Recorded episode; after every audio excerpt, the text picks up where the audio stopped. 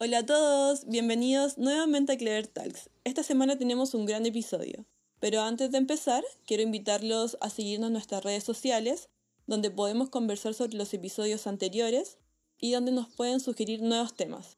Nos consigues en todos lados como Clever Group. Y ahora sí, vamos a empezar.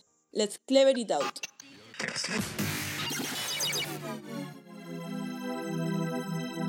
Let's clever it out. This is Clever Talks podcast by Clever IT.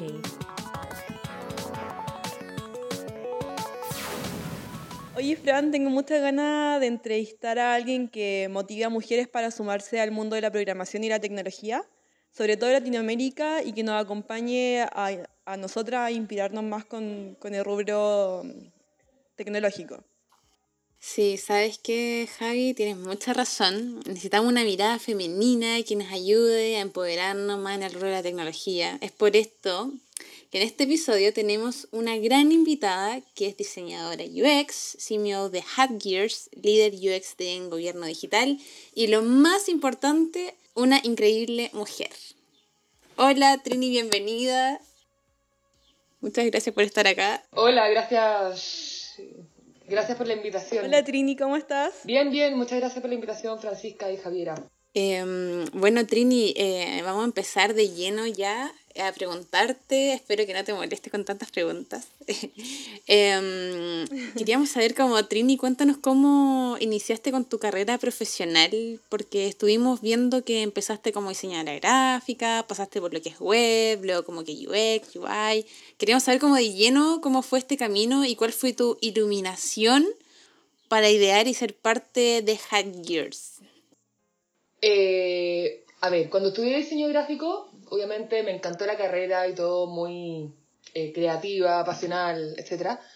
Pero cuando salí de diseño gráfico dije, esto eh, no puede ser suficiente, o sea, no es suficiente. No puede ser solamente esto a lo que yo quiero aspirar. Y después de un tiempo, eh, yo motivé a una amiga, una, amiga mía se fue a Estados Unidos a, a hacer una pasantía en una empresa de tecnología y a ella eh, le bajó la curiosidad de, de, hacer un bootcamp de programación. Y yo le conseguí un amigo que conocía la Academia Socio Latam y le comenté, y ella hizo el bootcamp, y después, y después ella me dijo a mí, haz el bootcamp, y fue como, ¿para qué? Me dijo, es para ti. Entonces, ahora ambas eh, lo hicimos, ella es una de las eh, fundadoras de Hack Girls, y ambas estudiamos en la Academia Socio Latam y somos grandes amigas hace casi 10 años. Entonces, otra mujer me iluminó. Y, ¿Y cómo fue como la parte, o sea, en el, en el bootcamp empezaste como lo que es web? Ahí te lanzaste de lleno a, a ¿Pero aquí te lanzaste algún lenguaje en particular? ¿Te lanzaste como ya primero HTML? ¿Cómo lo hiciste? A ver, eh, yo cuando empecé a investigar sobre este bootcamp, eh, dije, chuta, ¿me dará el cerebro? Y esa es la primera pregunta que uno se hace, en verdad. Yo había estudiado algo muy corto antes eh, de web en la Universidad del Pacífico, un poco HTML, CSS y Dreamweaver en ese entonces, que ya no se ocupa mucho. No se ocupa nada, en verdad. Es más complejo de lo que se ve. Eh, y dije, ya, ya, tirémonos a la piscina. En verdad, siempre he tenido curiosidad por el lado tecnológico y las cosas van para el lado tecnológico. Y las cosas cuando son más desafiantes y cuando no hay tanta mujer y cuando eh, como que te ponen una, meta adelante y, cuesta, pero al final el, lo gratificante es súper valioso, me dan ganas de hacerlo. Entonces soy bien competitiva conmigo misma. Eh, por eso me metí a estudiar el bootcamp.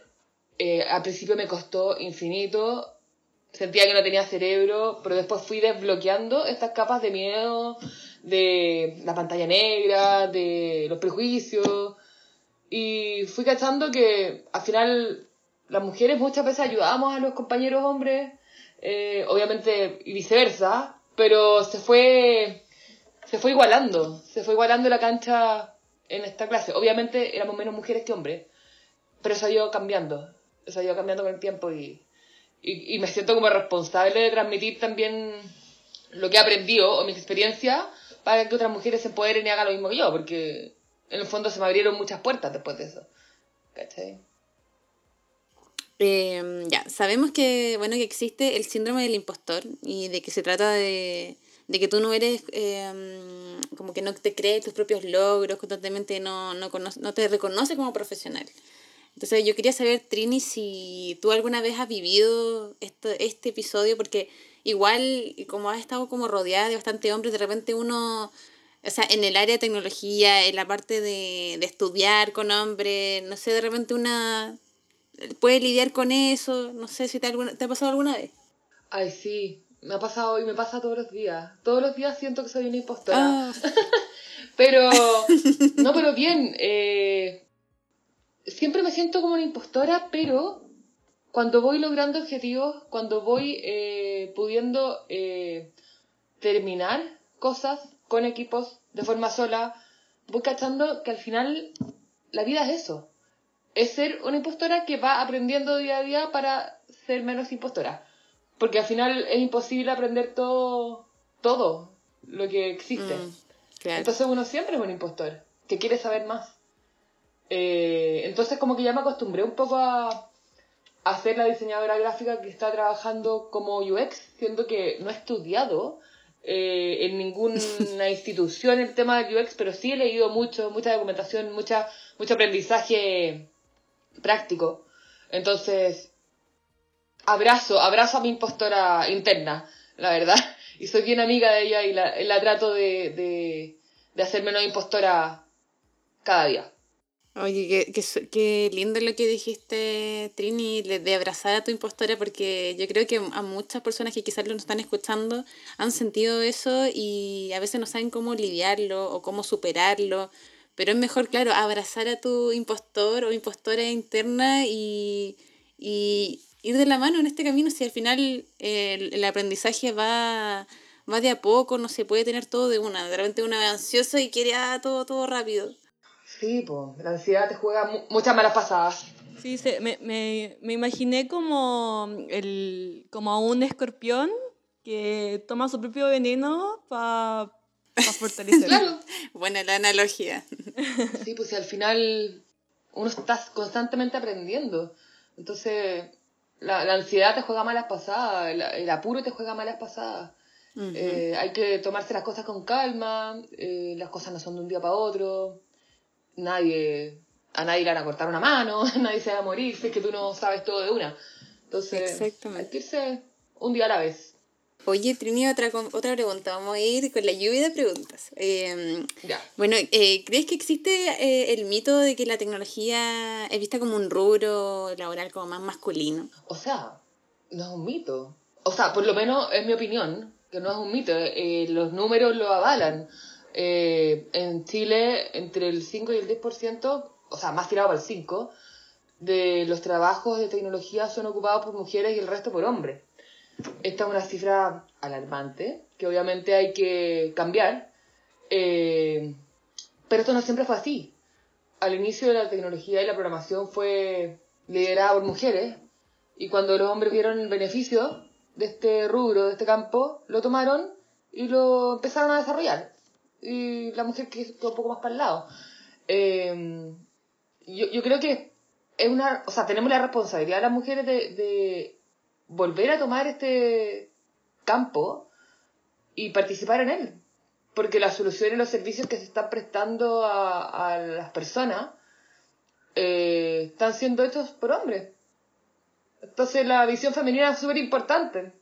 Y cuando dices que primero hubo una fuerza laboral femenina más, más poderosa que, que masculina, ¿cuándo fue esa transición según tú? ¿Por qué se dio?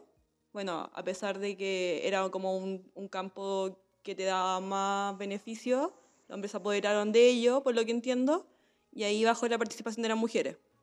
Sí, o sea, no, no, no sé la historia, sí, pero eh, en 1900, o sea, 1843, Ada Lovelace eh, creó el primer, eh, eh, la primera, o sea, fue la primera programadora. Entonces ella motivó a que muchas mujeres en ese entonces se metieran en el tema. Y de ahí, eh, no sé cuándo fue que la transición se, pasó a los hombres. Pero desde hace un tiempo hasta ahora la mujer está empezando a meterse más en el tema de, de tecnología en general, de STEMs. no solo de programación, sino que ingenierías, eh, eh, programación, matemáticas, etcétera. De hecho, Ada era una matemática. Sí, estoy de acuerdo contigo, lo vivió desde el área de, de selección. He notado que hay una convocatoria mucho más grande a la hora de, de que las chicas postulan a, a la oferta de rubro de la tecnología. Y bueno, de la mano de esto hemos conseguido que en Cleverit entren mujeres con un potencial increíble y que se la juegan por el puesto y que dan todo por, por dar lo mejor de, de sí mismas.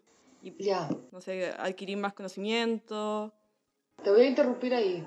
Eh, ¿Y por qué son así las mujeres que postulan a cargos tecnológicos? Porque siempre la mujer ha tenido que esforzarse el triple para demostrar que sí puede. Cierto, validarse, validarse, tiene que validarse la ¿Cachai? mujer. Mm. Sí, eso es súper cierto. Entonces, es súper cierto eso. La mujer, si bien es buena en la casa, es empática, eh, tiene un montón de talentos, pues, es multifacética, puede hacer muchas cosas a la vez. Aparte de eso, si quiere hacer otra cosa, tiene que hacerlo el triple de bien para que sea validado. Entonces, por eso la mujer eh, tiene tanta, tanto potencial, la mujer que entra en rubro tecnológico. Es muy moldeable y es muy esforzada y, y apasionada por eh, demostrar que, que puede, Oye, que no es menos. Oye, Trini, y eso tú, tú lo dices porque, bueno, que lo he visto como en Hackers, eh, porque yo sé que llegan muchas mujeres a, a talleres, por lo que vi, y llegan como quizás con esa impresión. Sí, por supuesto que sí, no solamente en Hackers, eh, en la Academia de Zafira Tam lo vi también cuando tuve que hacer clases en- a unas chicas que, que Google becó en Quilicura.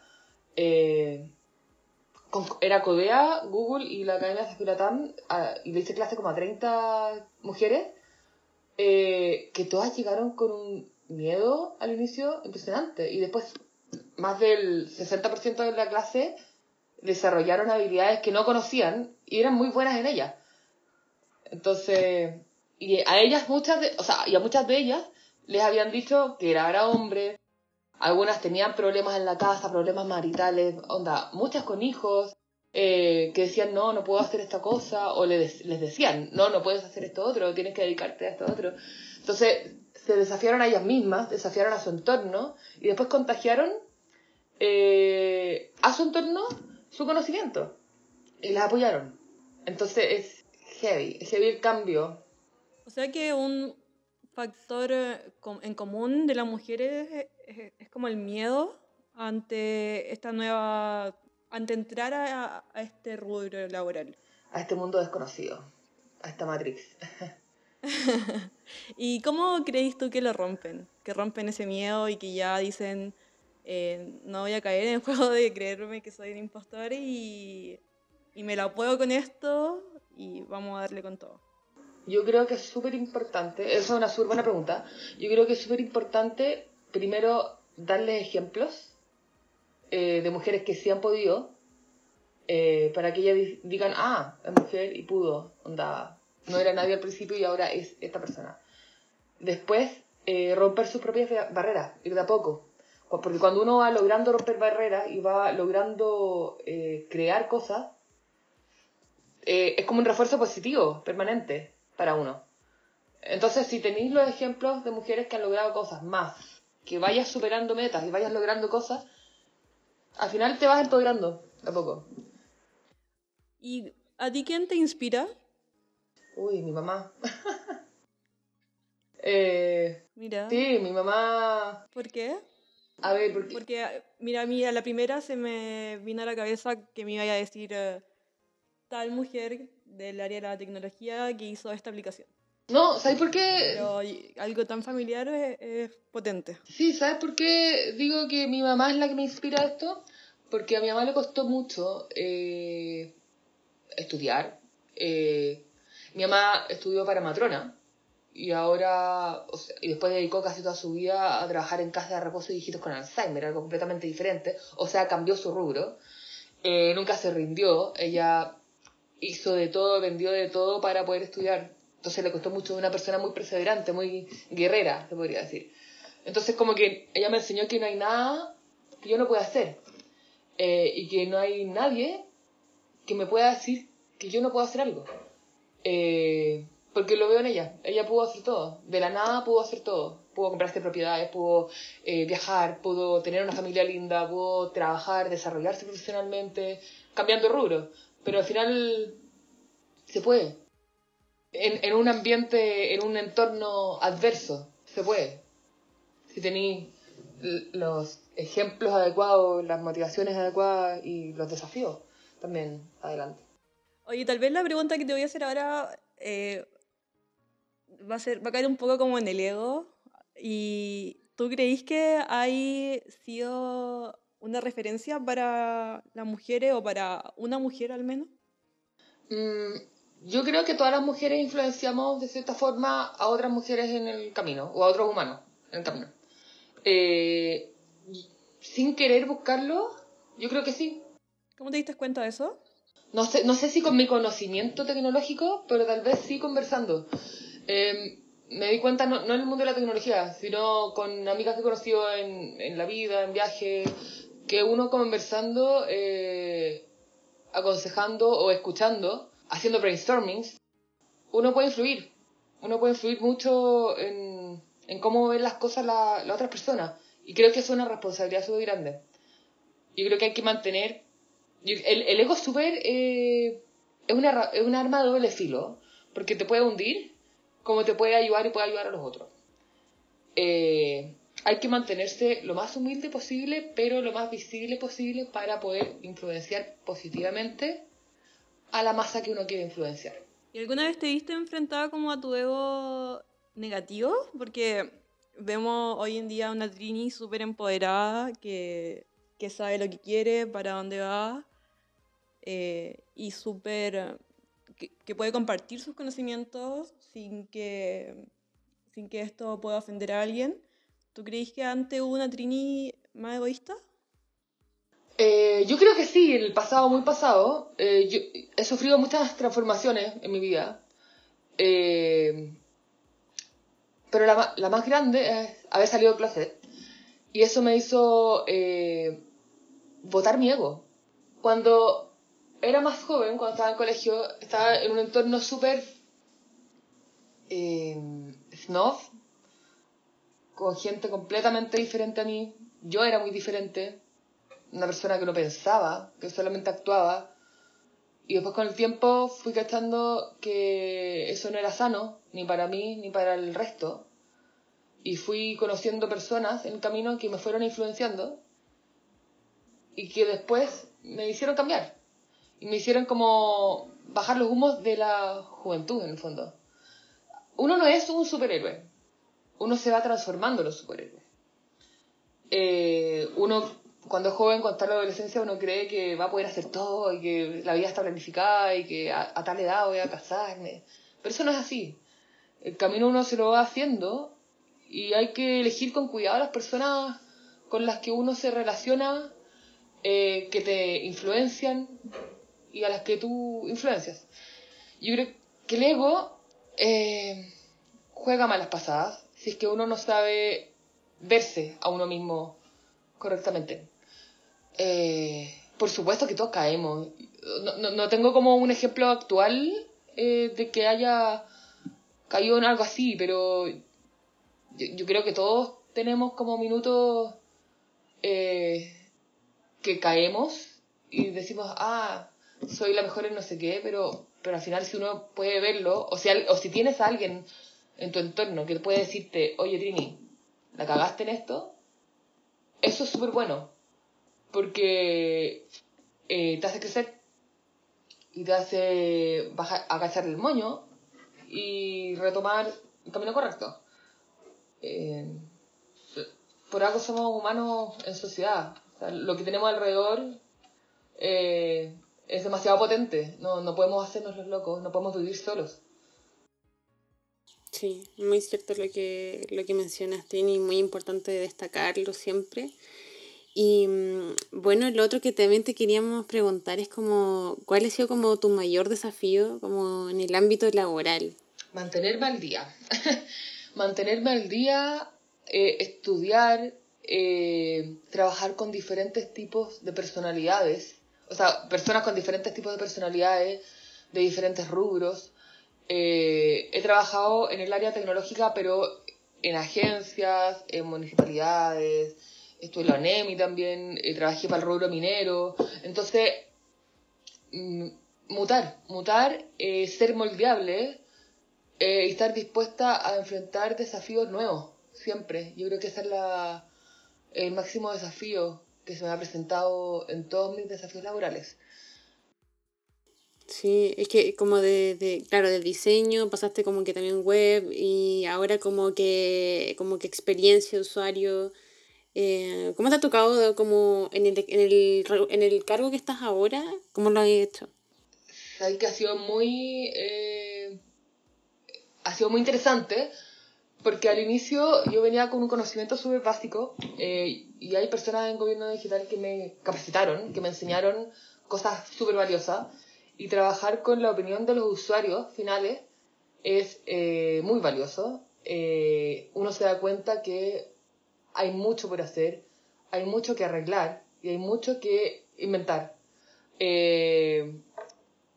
Tenemos la responsabilidad de entregar servicios, plataformas, productos que puedan ser entendidos, que puedan ser, que sean creíbles, que puedan ser usados por la mayor cantidad posible de personas.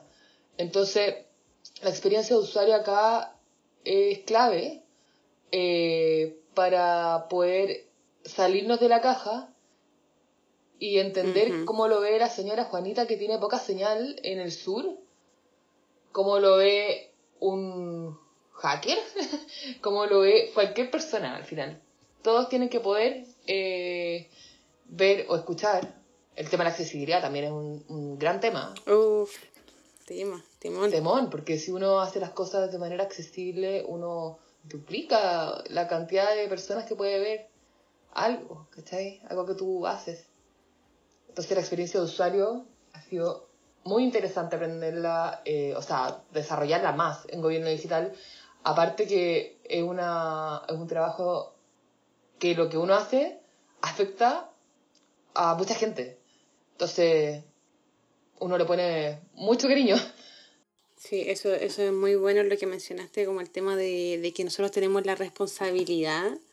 Como que yo siempre digo una frase como que nosotros tenemos como el poder en nuestras manos de poder tener, hacer que una persona tenga un buen día, porque una traba en un, en un flujo de compra puede ser algo muy bueno o algo muy frustrante en una persona. O sea, por supuesto. Eso, yo, mira, yo tomo la experiencia de usuario también como algo súper eh, de sentido común.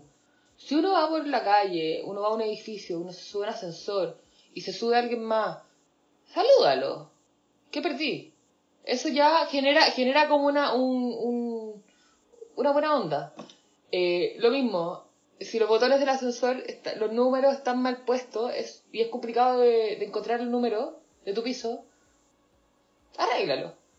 ¿Qué te cuesta? Eh, en una plataforma o Facebook, si no avisa que va a cambiar como la interfaz eh, en X día, probablemente mucha gente se va a confundir. Eh, facilítalo. Haz un, una transición. Entonces, es importante. Para que la gente que está escuchando investigue. Así. Oye, Trini, ¿y tú crees que sentimos nosotras mismas un sesgo antes, antes de escoger una carrera profesional? Mm, yo creo que cada vez menos. Eh, yo creo que las futuras generaciones están siendo más, más clever y están siendo más eh, vivas eh, con respecto a la selección de eso, porque en el fondo la vida es de uno, no de los papás. Y aparte que hay tanta, hay tanta información en redes sociales, tanta opinión social hoy en día, eh, que es difícil obligar a alguien a estudiar algo hoy en día. Eh, eso viene en la educación, tanto como en la familia, como en los establecimientos educacionales ahí la responsabilidad está por parte del gobierno, de los profesores eh, y de los familiares, de que le den la, la seguridad y el empoderamiento necesario a las personas, porque los alumnos, los niños, los jóvenes son personas, a que decían por ellos mismos y que se crean el cuento. Eh, así que sí, yo creo que, yo creo que de a poco eso está cambiando, gracias a Dios. Trini, eh, ¿cuál es el estereotipo que debemos romper en TI, nosotras como mujeres? O sea, se dice que los, los programadores y las personas que programan en general son gente eh, autista, aislada, antisocial, mañosa, gorda. Eso no es así. Ya, ese es un estereotipo que hay que cambiar. Eso no, No. es así. El rubro es muy entretenido. las redes de contacto que se forman son muy entretenidas. El humor negro es muy entretenido. Lo- hay un montón de memes también que salen con respecto a estos temas. Sí. Eh, el desarrollo profesional de una mujer en, un- en el rubro de ahí puede cambiar la vida.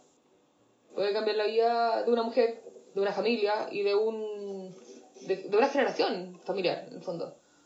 Eh, porque trae muchos beneficios, tanto económicos como personales, eh, laborales. Uno puede crecer mucho, el, el campo es muy grande. Eh, uno puede trabajar en muchas cosas y se necesita mucho. El estereotipo de que las mujeres no pueden estudiar ciertas carreras, hay que romperlo.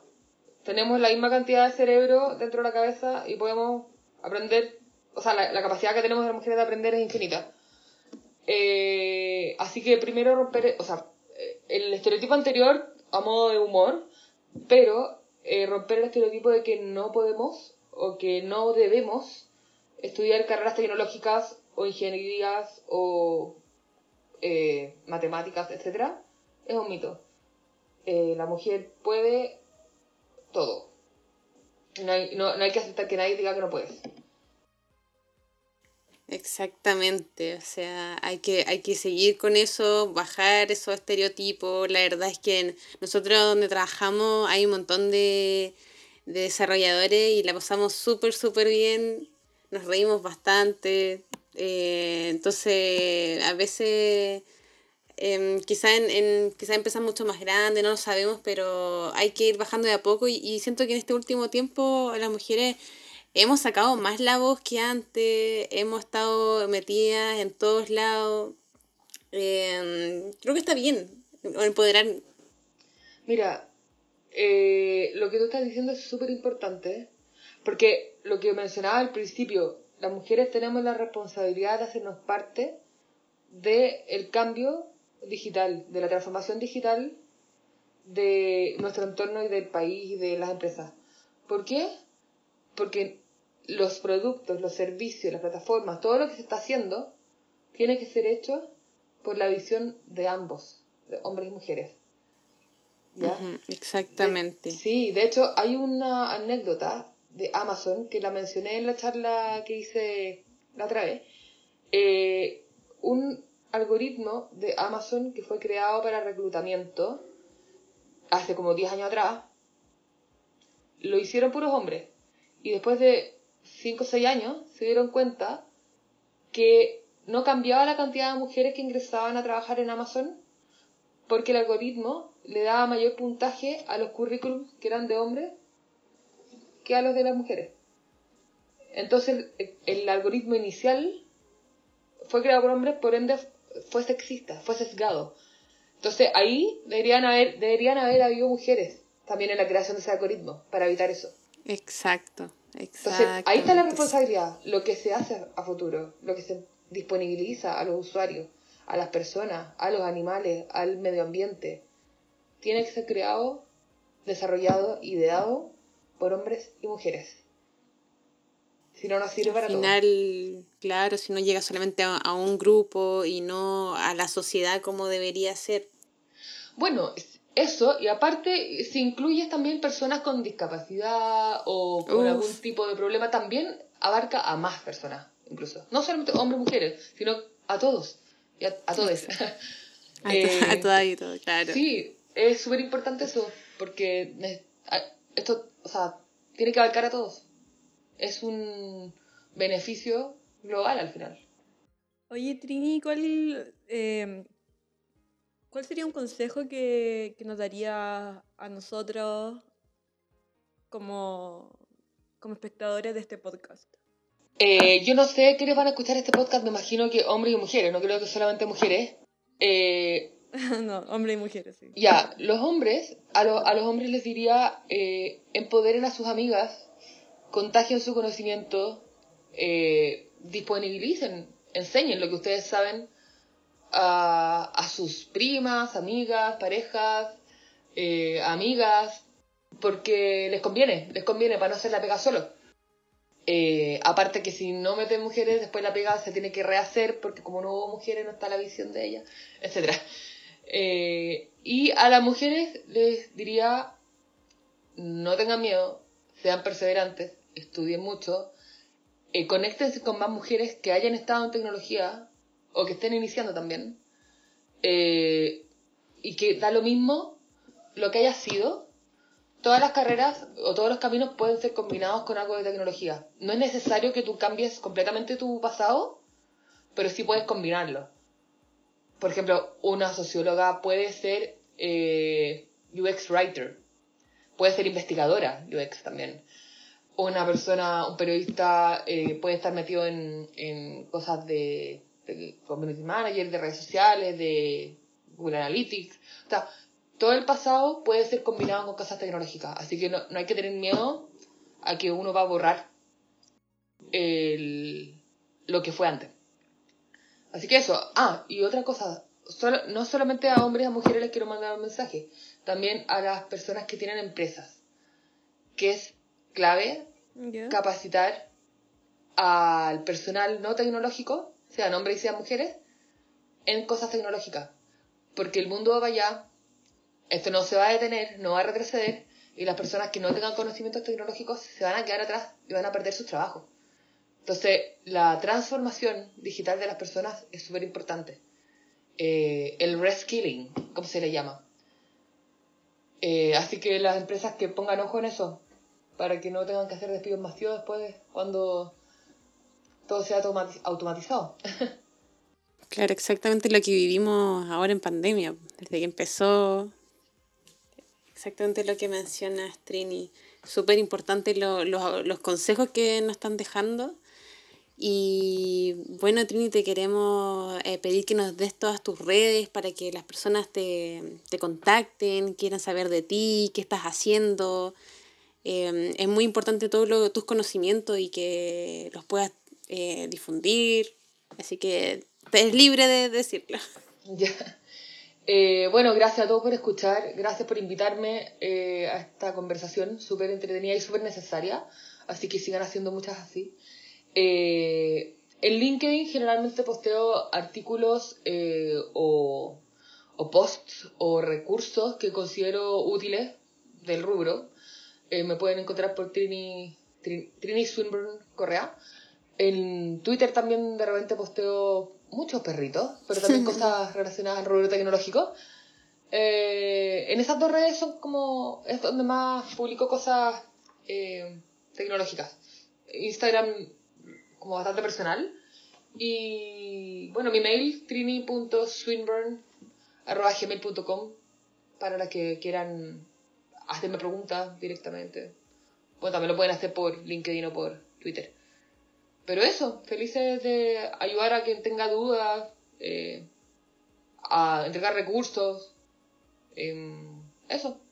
Muchas gracias Trini por acompañarnos. Eh, estuvo muy bueno eh, todos los consejos que nos diste y tu experiencia sobre todo. De nada, pues gracias a ustedes. Sí, Trini, muchas gracias por tu tiempo. Eh, fue una conversación súper agradable. Eh, creo que eres súper cercana y que cualquier persona puede llegar a ti a, a conseguir, no sé, un consejo o unas palabras. Así que gracias por tra- transmitir eso. No, gra- gracias a ustedes, chicas. En verdad, la labor que están haciendo con esto y con las otras charlas es muy necesaria que no se pierdan, porque uno no sabe cuándo alguien puede escuchar estas cosas. Eh, y nada, pues, hay que meter a más mujeres en el, en el campo, en el rubro. Así que se, se los dejo como responsabilidad mutua. A darle, a que se, a que se, a que se sumen a comunidades. eso estamos. Bueno, muchas gracias Trini, te lo agradecemos, no nos cuelgues. Nosotros seguimos aquí. Muchas gracias por acompañarnos hasta aquí y ser parte de esta gran conversación. Ya tenemos varios episodios publicados, así que vayan a revisar porque están buenísimos. Recuerda también seguirnos en Spotify, Google Podcast y Apple Podcast, así como calificarnos con 5 estrellas. Hasta la próxima semana.